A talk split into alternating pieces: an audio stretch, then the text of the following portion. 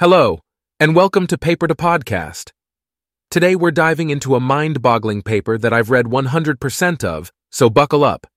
The title is Sound Reconstruction from Human Brain Activity via a Generative Model with Brain like Auditory Features. This is brought to us by Jong Yun Park and colleagues who have outdone themselves in the realm of neuroscience. So, what's the scoop? Well, imagine this. You're at a noisy party and you're trying to concentrate on one conversation. The next day, you're telling me about it, and suddenly I can hear that exact conversation. Sounds like a sci fi movie, right? Well, that's pretty much what these scientists have managed to do. They've developed a method to recreate sounds from brain activity and they've done it using functional magnetic resonance imaging and a deep neural network model. In their experiments, subjects listened to a variety of sounds and then focused on one sound in a cocktail party scenario. The researchers trained their model to decode these brain responses back into sound, and voila! The sounds they reconstructed were similar to the original sounds. The model even picked up on the sound the person was focusing on, not the background noise.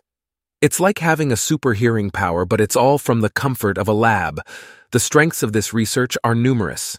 The team used advanced technologies and a meticulously selected data set of 1,200 audio clips that represent natural auditory scenes.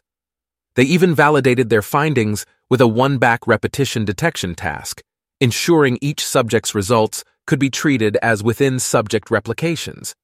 But like any good science, it has its limitations. The sounds reconstructed didn't quite match the original sounds, and the method worked differently for different people.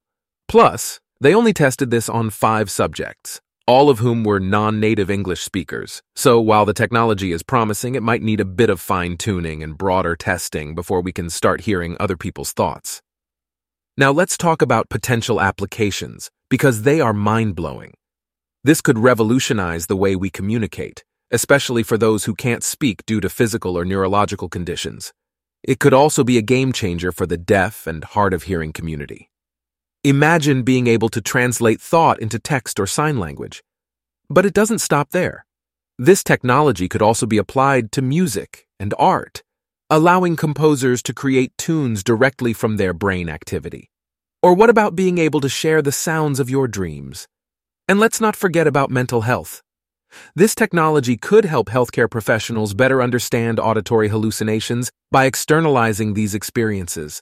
The possibilities are as exciting as they are vast. So there you have it, folks. Scientists are turning brain waves into sound, and the future of this technology is as bright as a supernova. You can find this paper and more on the paper2podcast.com website. Until next time, keep on tuning in, and who knows, Maybe one day we'll be able to hear what you're thinking.